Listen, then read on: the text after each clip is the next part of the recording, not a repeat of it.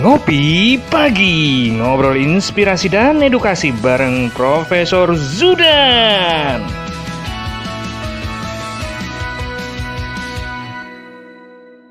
Cara ini didukung oleh Desa Wifi Tol Langit Desa Indonesia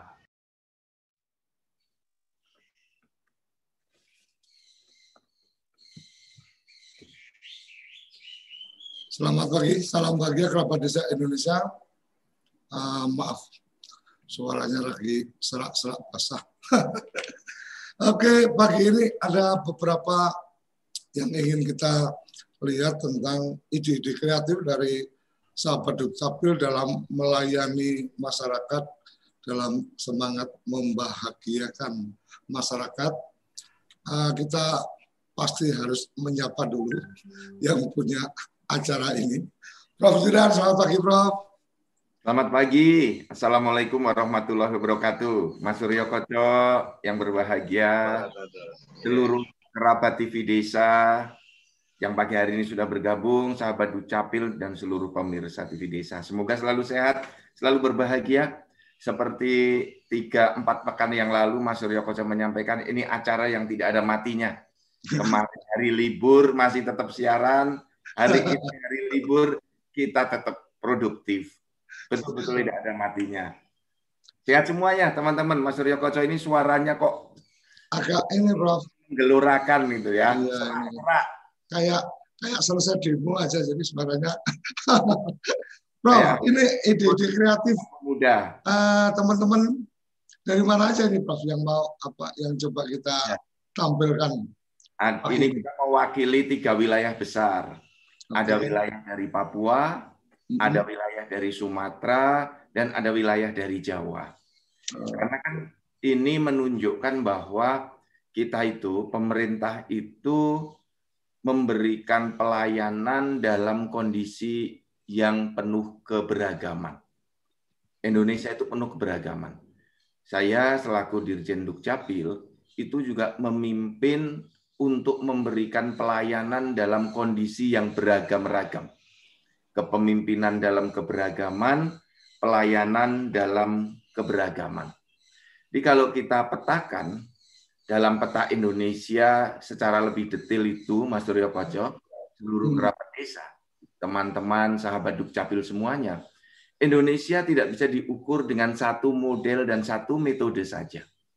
Karena kalau kami di Dukcapil melakukan klasifikasi, dalam rangka memberikan pelayanan, kami memetakan ada empat level yang harus disadari bersama oleh kita sebagai penyelenggara layanan. Ada level 1, level 2, level 3, dan level 4. Dan masing-masing level membutuhkan strategi yang berbeda. Hmm. Misalnya kondisi daerah dengan level 1 itu diukur dari SDM, infrastruktur, kondisi geografis, masalah yang melingkupi dan kinerjanya itu masih berada dalam kondisi yang rendah. Hmm. Semuanya masih diarahkan untuk mencapai target terlebih dahulu, Mas. Tolong targetnya dipenuhi, misalnya target perekaman 98 persen, target akte lahir 92 persen, target kartu identitas anak 20 persen. Ini masih mengejar pada target. Hmm. Yang kedua, naik sedikit yang lebih tinggi. Kalau tadi level 1 targetnya kurangnya banyak. Kemudian naik di level kedua. Daerah-daerah dengan SDM yang lebih bagus, infrastruktur yang lebih bagus, geografisnya yang lebih mudah dibandingkan di level 1. Dan tingkat masalahnya juga lebih kecil di level 1, sehingga kinerjanya sedikit lebih baik dari level 1. Ini juga masih dalam taraf mengejar target kinerja. Karena targetnya saja belum terpenuhi. Baru kemudian kita naik di kualitas level 3. Nah ini sebagian Sumatera, sebagian Kalimantan, sebagian Sulawesi sudah ada di level 3. Targetnya sebagian besar sudah terpenuhi, kemudian naik ke level berikutnya yaitu pada taraf peningkatan kualitas layanan. Jadi nanti akan kita tampakkan ini ada yang ide kreatifnya dalam tar dalam rangka target memenuhi kinerja. Ya. Kemudian di level 3 mulai dalam taraf untuk meningkatkan kualitas layanan sehingga menuju eh, peningkatan reputasi Dukcapil menuju rebranding Dukcapil. Ini mulai di level 3. Daerah-daerah di Sumatera sudah mulai muncul di level 3. Kota-kota besar di Sumatera muncul di level 3. Nah, kemudian di level 4 itu hampir semuanya target sudah terpenuhi, Mas. Hmm. Jadi target KTPL sudah 99 persen, akte kelahiran sudah 93-94, kartu identitas anak sudah di 70 persen, ada yang sudah di 30 persen, lebih tinggi dari target nasional yang 20 persen. Ini rata-rata di Pulau Jawa, di level 4 ini. Sebagian Sumatera, sebagian Sulawesi ada sedikit-sedikit. Sebagian di Pulau Bali. Nah, Bali termasuk di kategori 4 ini sudah banyak. Nah, kalau di level 4 sepenuhnya kami mendorong model kepemimpinannya berbeda, model pelayanannya berbeda di level 4 ini kita dorong penuh untuk peningkatan reputasi pelayanan. Kemudian membangun rebranding baru Dukcapil, Dukcapil yang cepat, Dukcapil yang digital, Dukcapil yang ramah, Dukcapil yang betul-betul melayani untuk membahagiakan masyarakatnya itu semuanya mulai bisa diwujudkan. Dan diharapkan tidak timbul lagi pungli di dalam pelayanan. Nah, empat hal itu yang menjadi medan area kerjanya Dukcapil. Nah, oleh karena itu saya mengajak teman-teman semua sahabat Dukcapil, mari terus kita perbaiki pelayanan kita. Baik pelayanan untuk mengejar kinerja maupun pelayanan untuk meningkatkan kualitas pelayanannya. Semakin cepat, semakin akurat, semakin membahagiakan, semakin bebas pungli. Apakah kemudian yang saya sampaikan ini tidak ada masalah? Tidak. Banyak masalah yang masih kita hadapi. Alatnya terbatas, SDM-nya terbatas, kita dibumbui hoax, ada bully, ada caci maki, itu bagian-bagian dari masalah-masalah yang harus kita selesaikan untuk menuju kita naik pada level yang lebih tinggi. Teman-teman yang ada di level 1 naik ke level 2. Yang kinerjanya belum tuntas di level 1 kurang banyak, naik ke level 2, kinerjanya hampir tercapai. Dari level 2 naik ke level 3, kinerjanya sudah selesai, mengawali membangun branding baru, mengawali membangun reputasi. Nah, yang sudah di level 4 jangan sampai turun ke level 3, kinerjanya menjadi turun, ya, alat-alatnya menjadi rusak, kualitas SDM-nya mentalitasnya melemah, tidak boleh. Jadi ini yang paling mendasar yang kami benahi adalah mentalitas SDM-nya, Mas Suryo Kocok. Hmm. Karena apa pun senjata yang dimiliki, kalau SDM-nya tidak bisa mengoperasionalkan, percuma. Ya, betul. Ada cerita, ada dua orang diberi pilihan. Ini Anda saya beri sepeda dan saya beri mobil. Pilih, silahkan Anda bawa pulang, bawa sendiri. Ternyata yang bersangkutan baru memiliki keterampilan naik sepeda. Apa boleh buat? Dia tidak bisa nyupir mobil, sehingga diberi mobil pun dia melewatkan kesempatan emas untuk membawa pulang mobil itu. Nah, di Dukcapil juga begitu. Kalau SDM-nya tidak kita latih, dengan kemajuan teknologi, dia tetap memilih yang manual. Dia tetap memilih yang lambat. Padahal dengan teknologi, dokumen bisa dikirim eh, via email. Tidak harus penduduknya mengambil. Tidak harus penduduknya mengantar untuk 22 dokumen kita. Yang belum bisa dikirim lewat email hanya KTPL dan kartu identitas anak. Sehingga dengan membenahi SDM, maka Dukcapil itu yang paling didorong pertama-tama adalah semua sahabat Dukcapil harus memiliki jiwa melayani itu yang paling utama. Dengan jiwa melayani itu bisa dibangun ide-ide kreatif. Nah, kami tidak menuntut ide kreatif harus high level tidak. Kalau kondisi daerahnya masih di level 1, ide kreatif di level 1 jalankan. Jemput bola. Datangi masyarakatnya. Sosialisasikan. Tapi kalau yang sudah membangun branding baru, harus yang di level 4 itu ide kreatifnya berupa digitalisasi. Layanan online. Kalau di level 1 sulit layanan online karena masyarakatnya belum e, memiliki pemahaman yang utuh, belum percaya online, infrastrukturnya tidak ada, menggunakan saluran online juga tidak semuanya bisa. Tapi di level 4, ini terbuka peluang untuk di sana. Maka jiwa melayani itu yang harus ditumbuhkan terus-menerus. Kami mendorong di sana. Maka semangat Dukcapil bisa, gerakan Indonesia Sadar Admindu, itu dilakukan dalam rangka membangun jiwa melayani. Jemput bola itu jiwa melayani. Maka bagi sahabat Dukcapil semua, bagi masyarakat dan kerabat desa yang berbahagia, tidak cocok. Orang yang berjiwa bos, bosi, itu di jajaran Dukcapil. Jiwa yang senangnya hanya memerintah saja, jiwa yang isi, isinya hanya memarahi masyarakat itu nggak masuk di dalam kriteria kita membangun pelayanan mulai dari level 1 sampai di level 4. Nah, maka saya berbahagia sekali di Dukcapil sebagian besar berjiwa melayani. Apakah yang berjiwa bos ada? Tentu saja ada. Saya melihat dalam praktek-praktek kita masih ada yang kepada masyarakat tidak ada senyum, tidak ada salam, tidak ada jiwa membina, membimbing, isinya marah-marah. Kalau ditanya, Mas, saya mau mengurus akta kelahiran di mana? No, sono, sono, sono, ngurusnya gitu. Mestinya kan, baik Bu, mari saya antar. Tempatnya ada di sini, silahkan duduk dulu, nunggu layanan. Nunggu nanti akan dipanggil. Ini nomor antriannya. Ibu sudah punya nomor antrian belum? Belum. Mari saya antar, ambil nomor antrian. Itu jiwa melayani. Memang kita harus sabar karena tidak semua masyarakat yang datang ke Dukcapil itu mampu memahami SOP. Bayangkan Mas Suryo Koco, ada orang yang belum pernah datang ke Dinas Dukcapil, dia langsung masuk duduk. Dia pikir petugas yang di front office itu tahu yang duduk itu minta dilayani.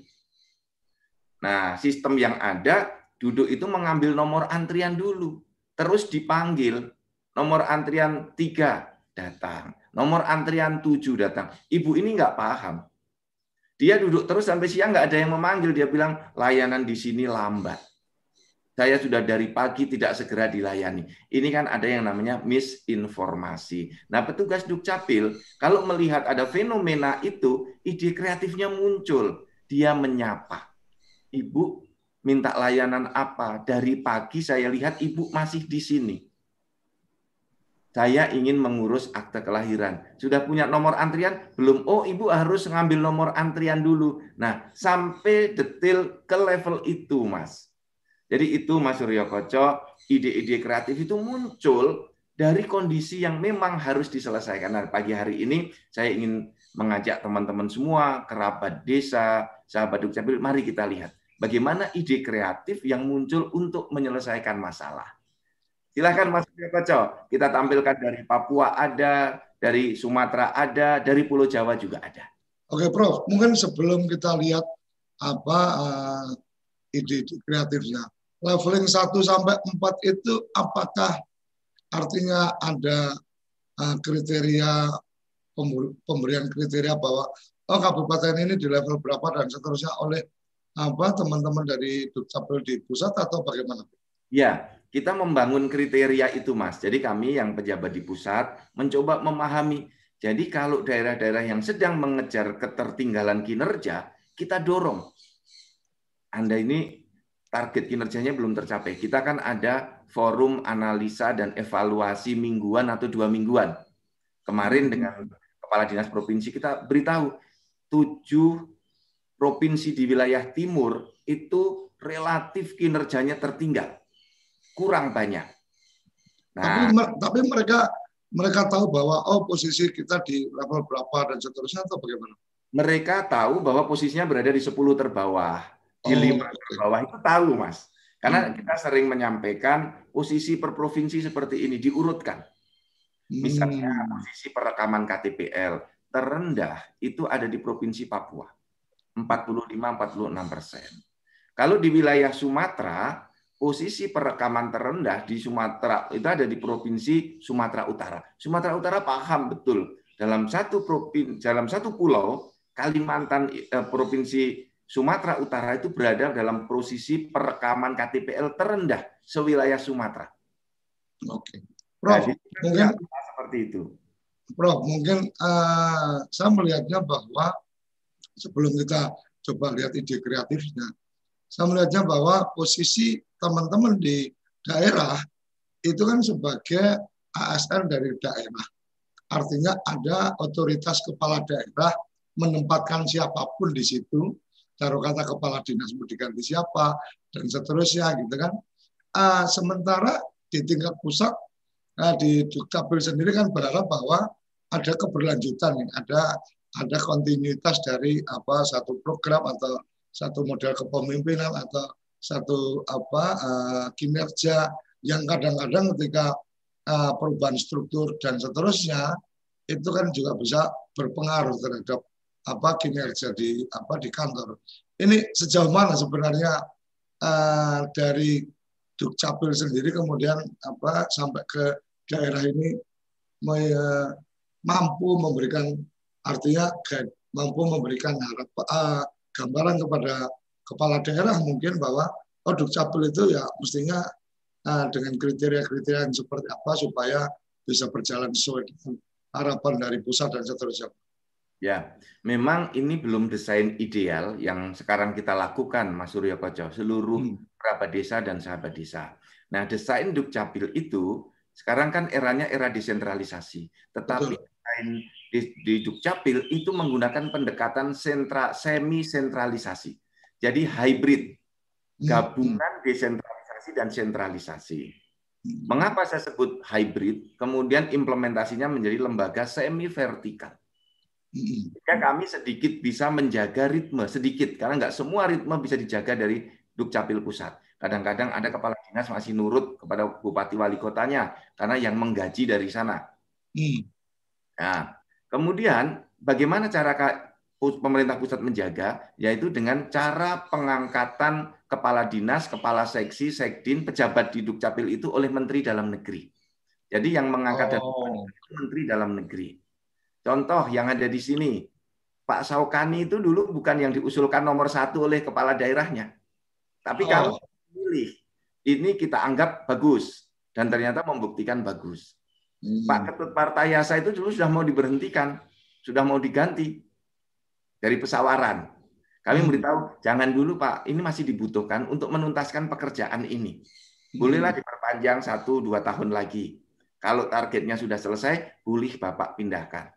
Karena tinggal sedikit lagi hmm. untuk menyelesaikan beberapa perusahaan. Saya sudah datang dua kali ke kantornya Pak Pak Ketut Partaya. Saya melihat ini sedang berproses. Seperti Pak Fadli, ini sudah lama. Kita minta selesaikan dulu yang ada di sini. Kemudian ada kepala dinas yang akan diganti. Sudah bersurat, kami minta, Pak ini tidak perlu diganti. Biar sampai pensiun, karena tinggal satu setengah tahun lagi. Hmm. Sedangkan dia sedang menyelesaikan beberapa program yang menurut saya bisa menjadi contoh. Oke. Nah, jadi ada desain semi vertikal, semi sentralisasi di dalam tata kelola administrasi kependudukan. Seperti itu Mas Suryo Koco. Oke, terima kasih Prof. Karena memang saya membayangkan ketika oh ini pusat punya agenda dan seterusnya sementara yang di bawah itu bukan apa bukan pegawai dari pusat kan otomatis ada sesuatu yang kemudian harus apa dilakukan uh, langkah-langkah supaya koordinasinya tetap berjalan. Oke, uh, kerabat desa sahabat Dukcapil kita akan menyaksikan dari Papua ada pelayanan jemput bola di Provinsi Papua sekaligus ada kunjungan Pak Cahyo Kumula waktu itu. Mari kita sama-sama saksikan.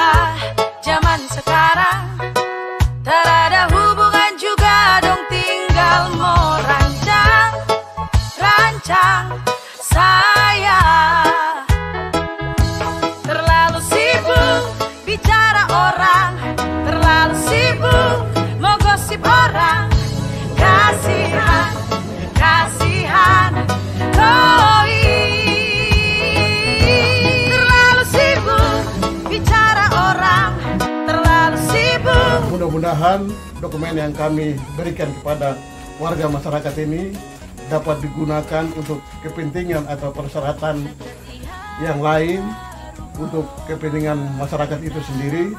Kami dari Dinas Kependudukan dan Sipil menyampaikan banyak terima kasih dan pelayanan yang sangat baik sekali. Oleh sebab itu, kami dari Dinas Kependudukan dan Sipil Kabupaten Papat menyampaikan banyak terima kasih kepada masyarakat dan aparat kampung, kampung Petugar yang terima kami dengan senang hati dan kerjasama sehingga pelaksanaan pelayanan ini dapat selesai dengan baik pada sore hari ini. Terima kasih, selamat sore.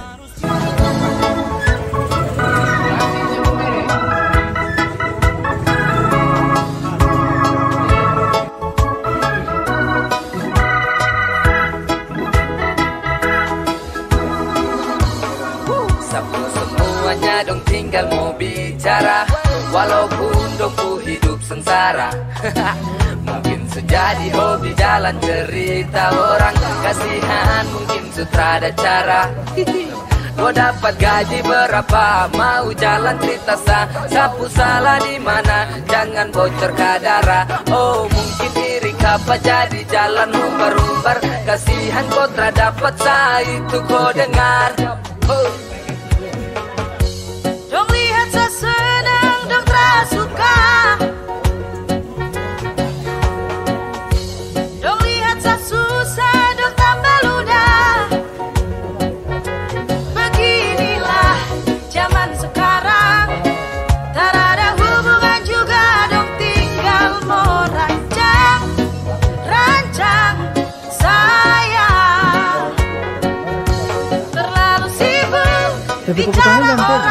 Orang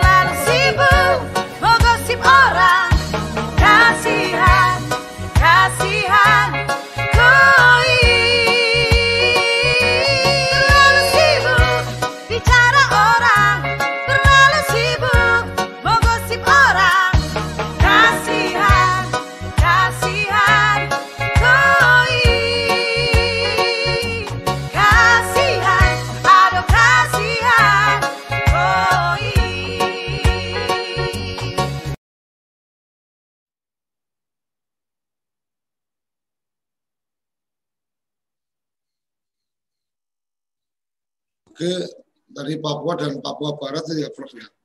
Ya, Ah, ada berarti karena memang ah, mengejar target maka jemput bola itu jadi satu keharusan kayaknya Prof.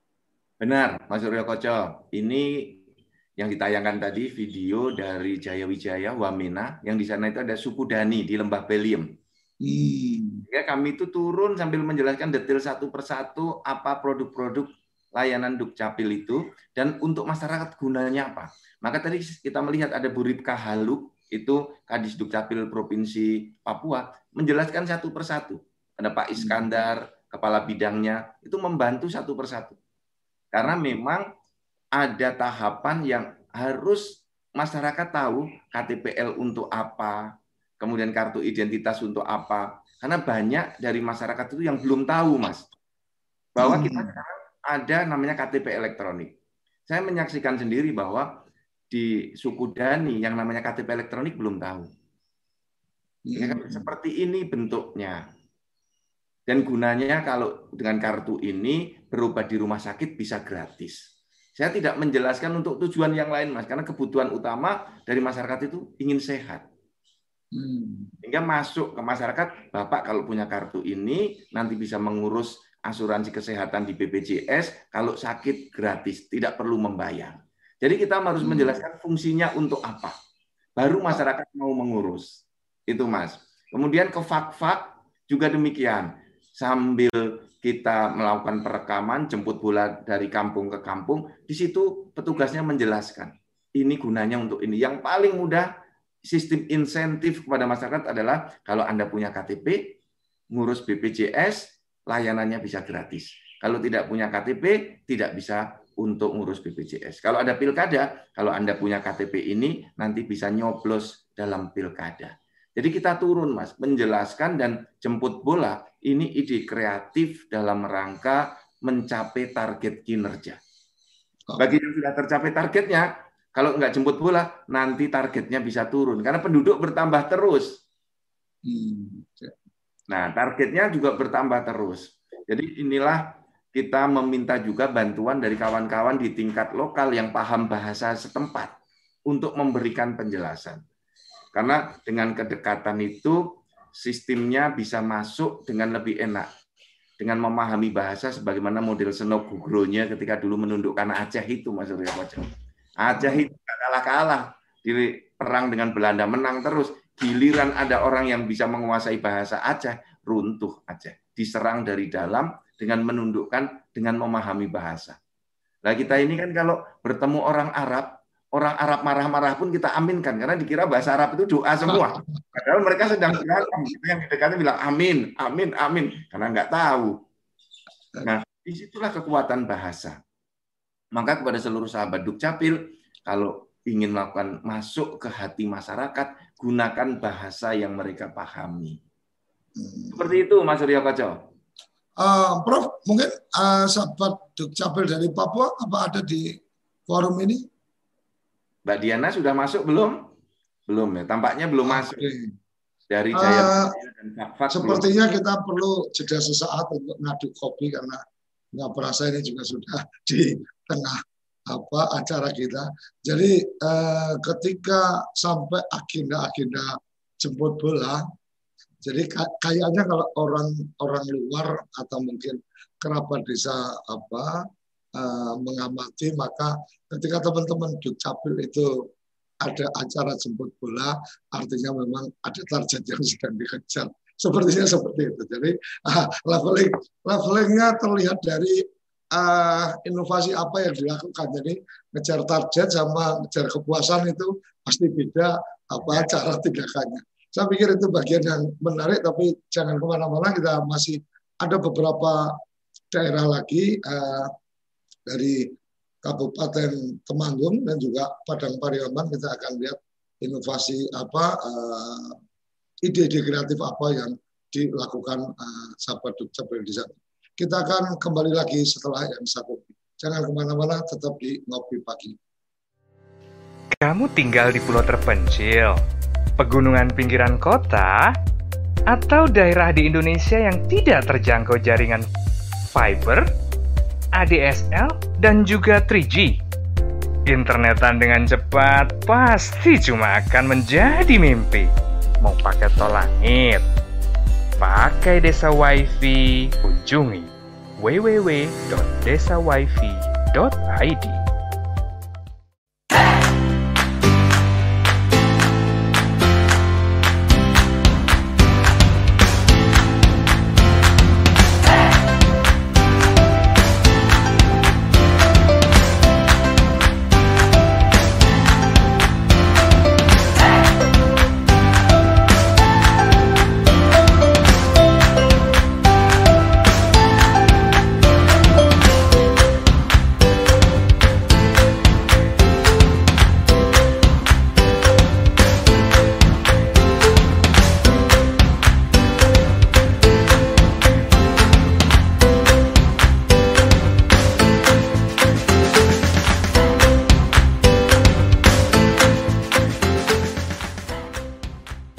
toko IG.id, toko Instagramnya orang Indonesia.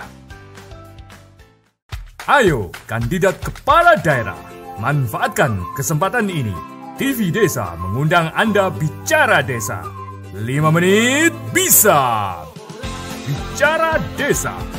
Sebuah program tayangan monolog, konsep membangun dari desa. Dari kandidat untuk masyarakat. 5 menit bisa. Bicara Desa. Hanya di TV Desa.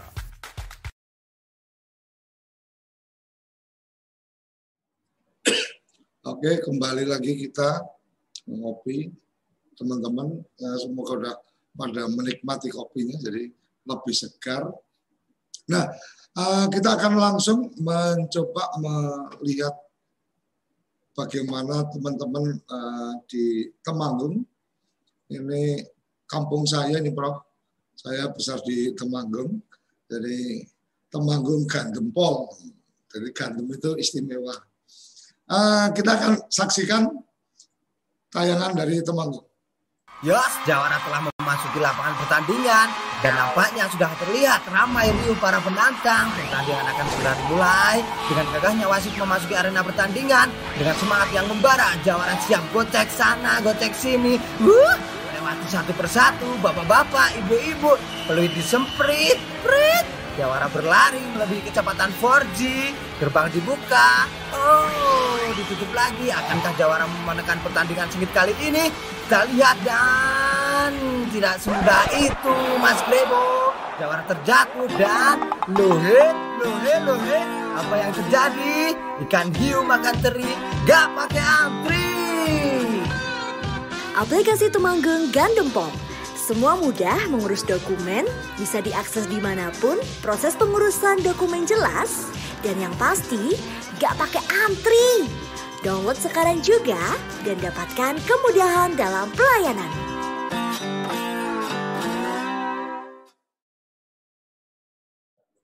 Wah, gandempol. Artinya luar biasa ternyata ngurus nggak perlu pakai antri dan seterusnya. Maka Prof, uh, uh, uh, terobosan Temanggung ini di level mana sehingga kok sudah pakai uh, aplikasi dan seterusnya. Audionya, Prof? Ini situasi yang sangat berbeda, Mas Surya Koco dan kerabat desa semua, sahabat Dukcapil, ketika kita melihat di Pulau Jawa. Kita ngambil satu titik, Temanggung yang ada di lereng Sindoro dan Sumbing ini, tempat saya dulu sering naik gunung itu ke sana, Mas Surya Koco. Ya. Ya, itu kondisi masyarakatnya berada di level 3 dan 4. Ada yang sebagian sudah uh, digital minded, ada sebagian yang masih harus manual karena kulturnya ada agraris, sebagian kultur sudah berada di teknologi informasi sebagian. Nah, ternyata ini sudah bisa untuk masuk ke level 4, membangun branding. Anda nggak perlu antri. Jadi dalam pelayanan publik, antrian fisik itu merupakan satu jeratan penyiksaan, Mas. Ada yang dari subuh antri. Eh giliran sampai jam setengah 8 saat mau dibuka nomor antriannya habis. Ini dulu terjadi juga di kota Bandung lima tahun yang lalu. Ketika saya datang di sana antriannya masih panjang. Sekarang di kota Bandung sudah menerapkan seperti Temanggung ini. Kan namanya sistem antrian e-spasi. Jadi dibolehkan kalau mau datang tanya dulu jam berapa saya akan dilayani. Di kota Denpasar menerapkan hal yang sama sehingga tidak perlu ada antrian. Nah, ini juga menerapkan sistem layanan digital. Anda akan menerapkan apa? Seperti di Temanggung sudah mulai menerapkan seperti itu. Ini bagus dalam rangka mengurangi ribetnya layanan admin. Karena masyarakat sudah mulai memberikan harap memiliki harapan yang lebih seperti yang saya pernah cerita layanan Dukcapil itu seperti sebuah gelas. Kalau gelasnya diisi penuh, dengan air namanya air layanan Dukcapil, kita mengira kalau sudah penuh masyarakat sudah puas. Dulu hanya dapat dokumen sudah puas. Ternyata enggak. Semakin kita isi, airnya mau penuh, gelasnya juga naik lebih tinggi. Mau penuh, gelasnya naik lebih tinggi. Itu namanya tingkat harapan yang terus semakin meningkat seiring dengan perkembangan peradaban. perkembangan peradaban dicirikan dengan perkembangan teknologi, maka Dukcapil di level 4 sudah harus mulai masuk dengan ide-ide kreatif berbasis teknologi. Seperti Temanggung ini, Mas Surya Bacau. Ide tanpa layanan, layanan Dukcapil bisa diurus secara online. Kira-kira seperti itu pandangan saya, Mas. Oke, yang dari Temanggung ada, Rawo? Silakan, dari Temanggung. Silakan eh, bisa berbagi cerita idenya. Assalamualaikum warahmatullahi wabarakatuh. Bro Yudan Arif yang saya Satria. Uh, begini Bapak, bahwa kami uh, Temanggung Gantempol. Ya, Temanggung Gantempol ini adalah merupakan jargon Kabupaten Temanggung, yaitu tentrem, marem, dan gandem. Kemudian polnya ini adalah pelayanan online, online yang berbasis web dan Android. Kami aturkan, kami sampaikan, Prof, bahwa untuk memberikan kemudahan pelayanan kepada masyarakat sehingga tidak perlu datang ke kantor, cukup berada di rumah saja. Di Temanggung, Pak Dirjen, eh, bahwa hampir semua jenis pelayanan sudah dapat di-online-kan. Selanjutnya, hasil cetak dokumen kependudukan kita kirimkan melalui jasa kurir atau ekspedisi ke pemohon maksimal Bapak bahwa kami uh, menerima kita verifikasi satu hari, kemudian paling maksimal nanti dua tiga hari sudah sampai ke uh, pemohon. Kemudian Pak ada biayanya enggak Mas untuk sampai ke pemohon itu uh, atau gratis didanai APBD? Iya, uh, kalau dengan kantor pos kami gratis Bapak, kami hmm. biayai dengan APBD. Namun demikian kalau menginginkan dengan ekspedisi si cepat Eh, kami memberikan target sampai jauh nanti sana baik itu di Wonoboyo, Tretep, Gemawang dengan biaya cuma eh, sembilan ribu saja Pak Dirjen. Kemudian kami aturkan Pak Dirjen bahwa kami mempunyai inovasi yang kami berikan nama Mahameru. Menikah mendapatkan kakak, mendapatkan KTP baru.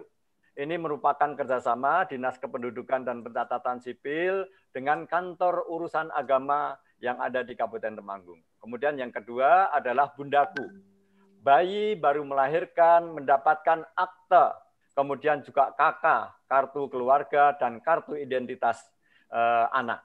Ini merupakan kerjasama Dinduk Capil bersama dengan Puskesmas maupun rumah bersalin dan bidan yang ada di desa. Begitu Pak Dirjen, terima kasih. Terima kasih. Luar biasa.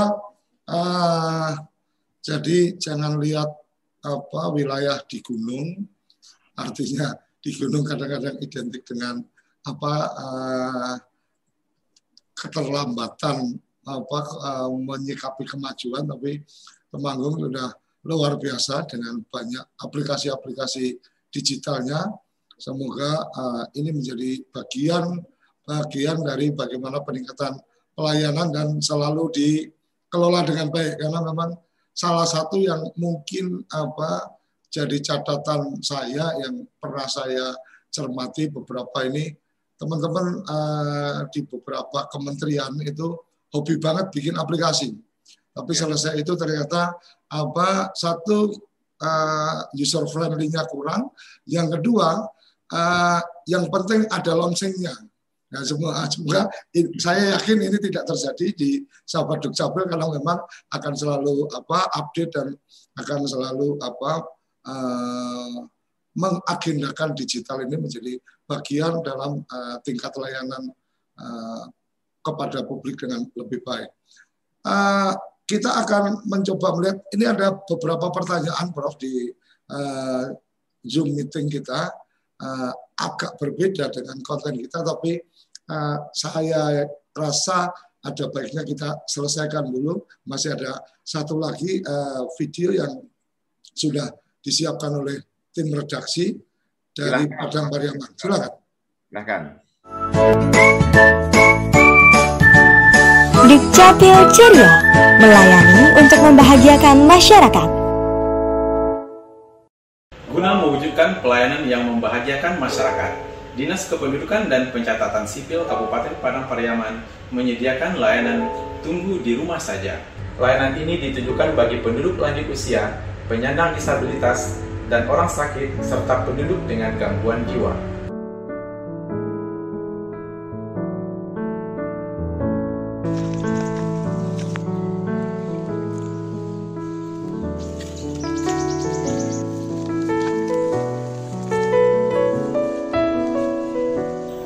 Mau kerja mak ni?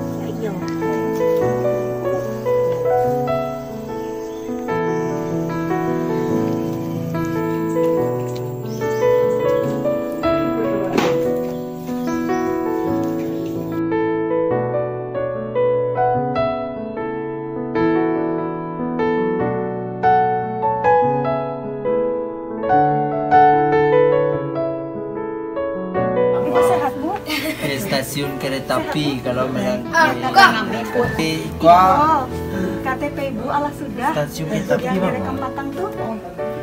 Iya. Nah, Itu kan nama. KTP ibu Allah sudah. Ya sudah. Iya.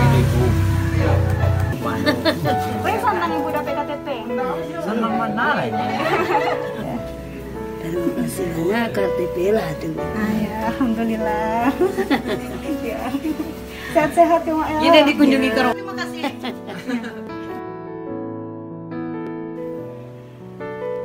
Terima kasih. Assalamualaikum Bu. Ibu Dina Bu dari Capil. Dari Capil. Ya, dari Capil. KTP Ibu Allah sudah? Iya. Nah, ah, Ibu perekaman Patang tuh. Mbak apa tang pelayanannya Bu? Lagi ramah petugasnya Patang. Hai. Nah, itu KTP Ibu ah, Ibu Ibu rasain dulu.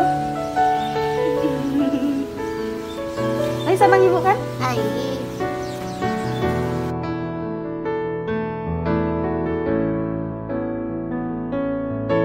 Terima kasih Pak Surya. Kayaknya bagus. Ibu udah punya KTP.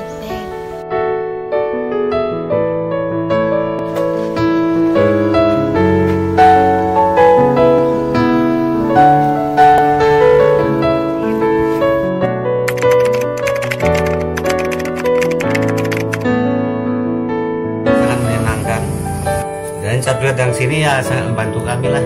Yang ada di rumah ini.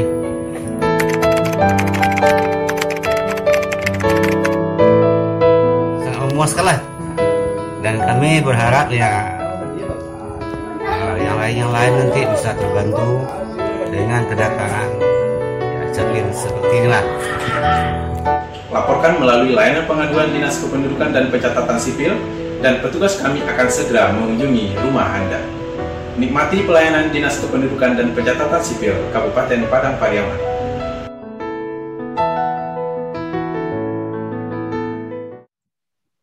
Oke, tadi itu tayangan dari Padang Pariaman.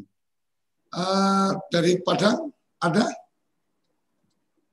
Padang Pariaman, silakan. Ada Pak sudah kerja ya Pak Dirjen. Silakan, Baik. silakan Mas. Baik, Assalamualaikum warahmatullahi wabarakatuh. Yang selamat itu Bapak Surya Koco, Bapak Dirjen, eh, selamat pagi. Eh, Di Kabupaten Padang Pariaman kita eh, saat ini sudah menerapkan layanan online sebanyak 85 persen. Kemudian sisanya 15 persen itu adalah layanan tatap muka yang kita layani dalam bentuk kunjungan rumah. Kemudian kunjungan rumah ini kita terima dari layanan pengaduan yang selama ini belum tercover secara menyeluruh. Oleh sebab itu, sejak kita meluncurkan aplikasi berbasis Android eh, dan ada empat media lain untuk melakukan pengaduan dan konsultasi, itu masyarakat banyak sekali mengajukan eh, layanan untuk kunjungan rumah, terutama untuk eh, penduduk lansia, lanjut usia, kemudian penduduk yang sakit, baik di rumah sakit ataupun sakit di rumah, kemudian penduduk penyandang disabilitas dan juga dengan gangguan jiwa. Nah, dengan membuka uh, saluran uh, dari layanan berbasis Android ini, uh, pelayanan di untuk kunjungan rumah meningkat. Uh, dengan membuka layanan pengaduan ini, masyarakat mempunyai saluran untuk menyampaikan uh, layanan yang selama ini tidak tercover atau tidak sampai ke infonya ke kita, sehingga enam bulan belakangan layanan tunggu di rumah saja menjadi layanan yang sangat diminati oleh masyarakat. Nah, petugas yang kita uh, tugaskan untuk layanan ini orangnya khusus mulai dari penerimaan pengaduannya yang bisa dilakukan pengaduannya melalui saluran telepon di 0751933999. Kemudian pada uh, website kita pada online dan offline chat offline chat di sidebar bagian kanan bawah uh, yang sering dikunjungi oleh milenial untuk menyampaikan keluhannya. Kemudian pada sidebar bagian kanan juga pada website di pengaduan dan konsultasi serta kita juga menyediakan yang paling banyak dikunjungi adalah pada aplikasi berbasis Android Tamasya uh, merupakan uh, inovasi tampek mengadu masyarakat. Nah, di situ kita kemudian banyak menerima layanan kunjungan rumah apa yang dibutuhkan oleh masyarakat. Prosesnya dengan melakukan kunjungan rumah melalui verifikasi data terlebih dahulu, kemudian menghubungi pihak yang melakukan konsultasi ataupun pengaduan berikut dengan mencari titik lokasi, dan petugas kita kemudian siap untuk turun sudah uh, dengan peralatan yang kita miliki uh, saat ini dan itu diselesaikan sampai uh, kepada proses dokumen diterbitkan.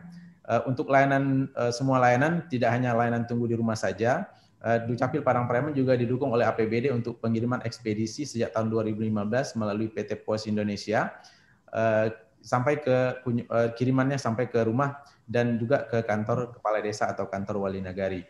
Layanan ini selama ini dua atau tiga tahun ke belakang tidak Eh, menjadi apa namanya prioritas karena memang kita sedikit menerima info dari masyarakat. Tetapi sejak kita membuat aplikasi Dukcapil Ceria Mobile yang melayani secara online sekarang 85%, salah satu kontennya adalah tamasya atau tampik mengadu masyarakat. Di situ baru kemudian muncul bahwa ternyata banyak eh, ada sekitar uh, sisa dari 0,7 persen dari 99,3 persen IKTP yang sudah uh, ada di Padang Pariaman itu adalah layanan yang ternyata harus dengan kunjungan rumah. Oleh sebab itu kita membuat layanan ini sebagai sebuah inovasi untuk memenuhi uh, tuntutan masyarakat untuk pelayanan administrasi kependudukan dan pencatatan sipil. Mungkin begitu Bapak Dirjen, Bapak Suryo Koco. Oke, Mas untuk tadi kan ceria kemudian ada salah satunya tamasya tempat pengaduan apa uh, pengaduan masyarakat untuk yang layanan apa uh, tunggu di rumah aja itu hanya untuk uh, perekaman KTP atau ada dokumen-dokumen lain? Uh, untuk uh, layanan tunggu di rumah saja, untuk semua dokumen kecuali KTP dan L dan KIA itu sudah dilakukan secara online dan uh, filenya ada uh, sama masyarakat langsung bisa di print out di rumah. Uh, untuk yang uh, tunggu di rumah aja ini adalah yang memang karena pelayanannya kita harus mendatangi ke rumahnya atau mendatangi ke rumah sakit uh, untuk melakukan uh, perekaman KTP, KTPL dan juga memberikan sekaligus dokumen yang lain yang belum mereka miliki. Begitu Pak Suri Koco. Oke, terima kasih. Prof. Julian silakan apa mengomentari Mas Fadri dan Padang Pariaman. Kalau Mas, masih ada waktu nanti ada beberapa pertanyaan yang mungkin bisa dan juga Pak Kadi. Temanggung ini merupakan kepala-kepala dinas dengan ide-ide kreatif sesuai dengan konteks lokal, Mas. Ide kreatifnya cocok betul dengan konteks lokal.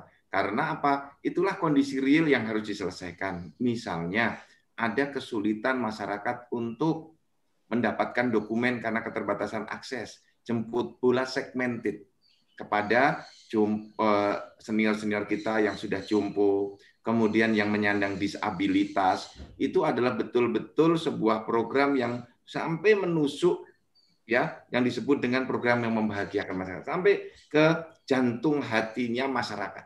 Jadi saya mendengar responnya bagus sekali dan itu betul-betul respon yang natural. Duh kami senang sekali, alhamdulillah itu respon-respon yang sangat natural. Nah, hal-hal yang seperti ini kemudian ditunjang dengan ide kreatif baru di mana sistem layanan adminduk bisa diantar sampai di rumah. Tadi saya mendengar dari Temanggung yang diantar dengan kantor pos didanai dari APBD. Kemudian yang minta cepat, silahkan dengan membayar pulih seperti itu. Yang kemarin kita bahas itu Mas Surya Koco. Ya. Kalau ada layanan lebih di luar program negara, silahkan. Yang di Mas Fadli tadi, Padang Pariaman, ditanggung dengan APBD. Itu program yang bagus karena memang keberadaan negara itu sebagaimana amanat konstitusi untuk mewujudkan kebahagiaan masyarakat. Uang negara habis untuk melayani masyarakat itu bagus daripada habis buat dikorupsi berikan untuk memperbaiki pelayanan publik. Jadi saya dorong teman-teman kami dukung penuh lewat dana alokasi khusus dari APBN pun bisa digunakan untuk mengantarkan dokumen sesuai dengan petunjuk teknis yang sudah saya tanda tangani bahwa layanan Dukcapil itu dana daknya, dana alokasi khususnya boleh untuk beli pulsa, Mas. Pulsa untuk apa? Untuk Zoom seperti ini, boleh. Kemudian untuk mengantarkan dokumen kependudukan, boleh. Jadi tidak perlu khawatir, itu adalah bagian dari ide-ide kreatif untuk menyelesaikan masalah-masalah di tingkat lokal sehingga bisa mewujudkan tujuan pelayanan publik itu, terutama layanan Dukcapil untuk membahagiakan masyarakatnya. Terima kasih Mas Fadli, ini kepala dinas yang sangat kreatif, layanan online-nya banyak dan respon masyarakat bagus. Juga dari Kadis Temanggung tadi, yang penting jangan hanya mendeklar sebagai layanan online, tapi selesai setelah dideklar, selesai setelah di launching. Harus ada continuity, kebersambungan, keberlanjutan, dan improvement, perbaikan secara terus-menerus. Layanan online harus dicek. Masyarakat ngurus betul nggak lewat itu. Kalau belum sosialisasi terus-menerus, karena masa depan Dukcapil di level 3 dan 4 adalah pada bentuk digitalisasi layanan. Seperti itu, Mas Surya Koco. Oke. Dan mungkin sebagai catatan uh, pelayanan chatting dan seterusnya, mungkin uh, peningkatan kualitas bagaimana melayani ini menjadi bagian yang apa penting sekali apa hubungan. Uh, cara-cara komunikasi. Karena kemarin saya sempat mendapatkan satu layanan aplikasi ketika kita chatting dan seterusnya. Karena kita menunggu cukup lama akhirnya kita nggak apa kita nggak memantau chattingnya. Pas hari berikutnya kita buka jawabannya ini kok nggak dijawab jawab kalau nggak dijawab saya batalkan. Nah ini artinya loh apakah kemudian setelah kita chatting harus nungguin kan juga enggak karena nggak nggak ada langsung respon dalam durasi waktu tertentu jadi saya pikir bagaimana cara menyampaikan bahasa dan seterusnya itu bagian-bagian yang saya yakin teman-teman Dukcapil dengan sem, apa semangat melayani pasti juga sudah mempersiapkan itu dengan baik karena uh, ketika yang seperti itu di screenshot dan seterusnya pasti akan uh, seperti yang Prof. Kemarin sampaikan gara-gara satu titik ini kemudian yang lain punya dampaknya ini loh pelayanan di tidak bagus dan seterusnya. Kira-kira itu dan Prof ada yang di channel YouTube TV Desa ada yang mencoba menyampaikan Anton Nugroho mungkinkah KTP ke depan berupa aplikasi Android atau iOS atau web yang bisa login melalui nick QR code dan pas face recognize uh, finger di aplikasi terintegrasi dengan berbagai aplikasi layanan publik lainnya. Artinya pertanyaannya mungkinkah? Saya pikir uh, kalau bicara mungkin digital semuanya mungkin, tetapi nanti Prof. Yudan yang akan menyampaikan kemudian apresiasi oh ini udah yang lain apa sih aja dan Mas Abbas Zen uh, Kepri hadir menyimak salut Prof. Luar biasa di saat libur masih memberikan informasi penting untuk masyarakat. Oke terima kasih. Tapi yang yang menarik ada lagi di uh, chatting uh, zoom kita Prof. Ini ya. tentang tadi uh, Prof sampaikan uh, bahwa kepegawaian tadi uh, maaf maaf Pak Dirjen mau bertanya mengis, uh, mungkin OPTD dinas kependudukan dan pencatatan sipil yang ada di kecamatan hanya melakukan perekaman verifikasi berkas saja. Apa para pengawal di OPTD tidak bisa diberikan akses untuk mengerti data? Soal kami masyarakat kecil contoh kecil kalau untuk merubah tempat tempat lahir harus ke Dukcapil dan seterusnya. Dan pencatatan sipil kalau bisa UPTD kecam, uh, penduduk dan pencatatan sipil yang ada di kecamatan diberikan akses. Uh, ini uh, dari Donggala.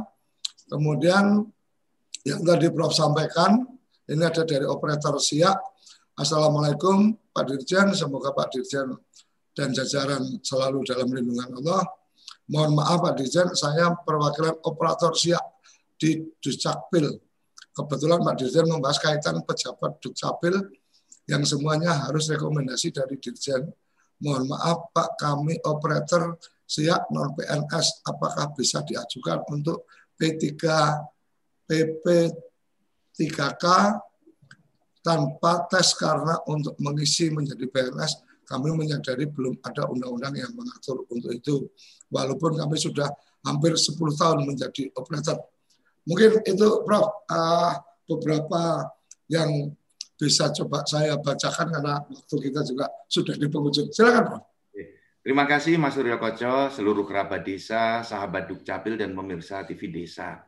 Pertama mengenai penyatuan platform layanan tadi.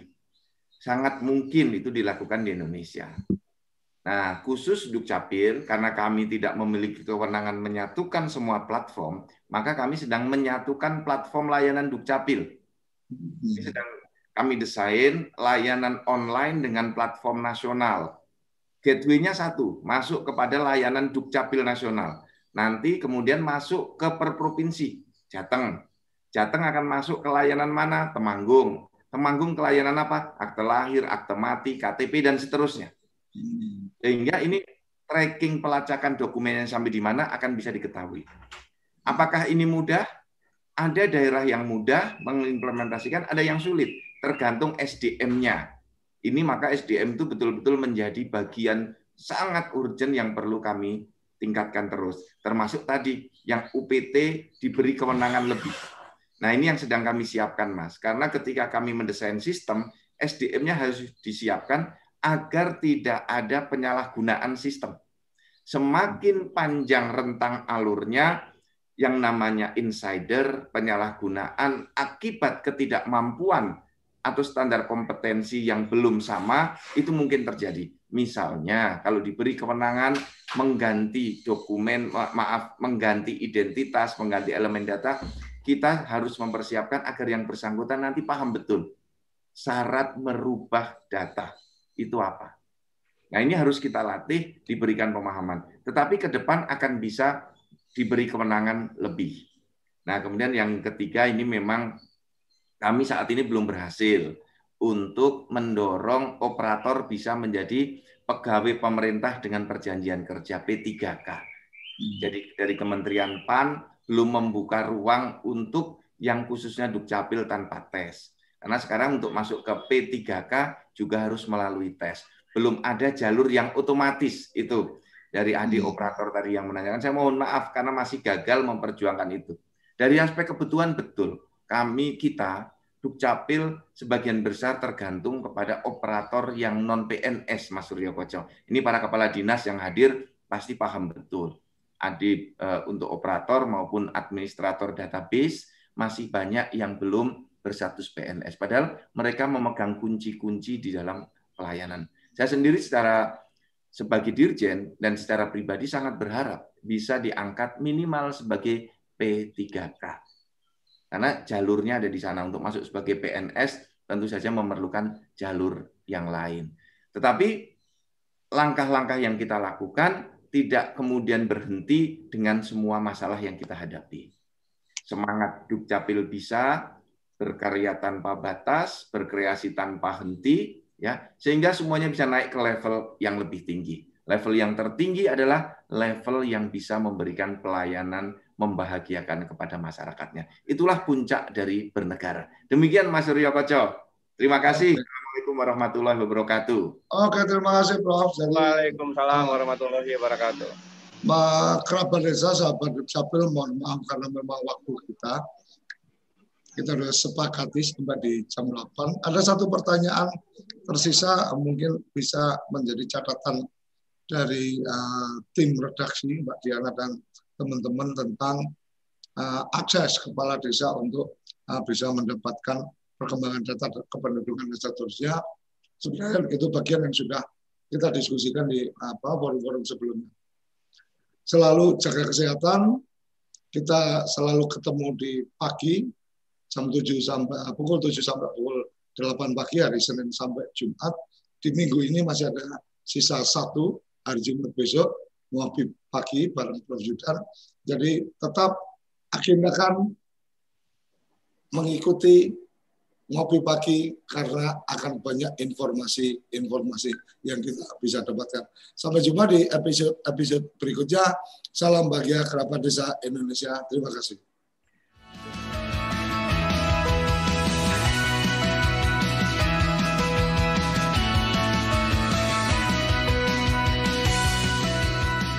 Ngopi Pagi, ngobrol inspirasi dan edukasi bareng Profesor Zudan.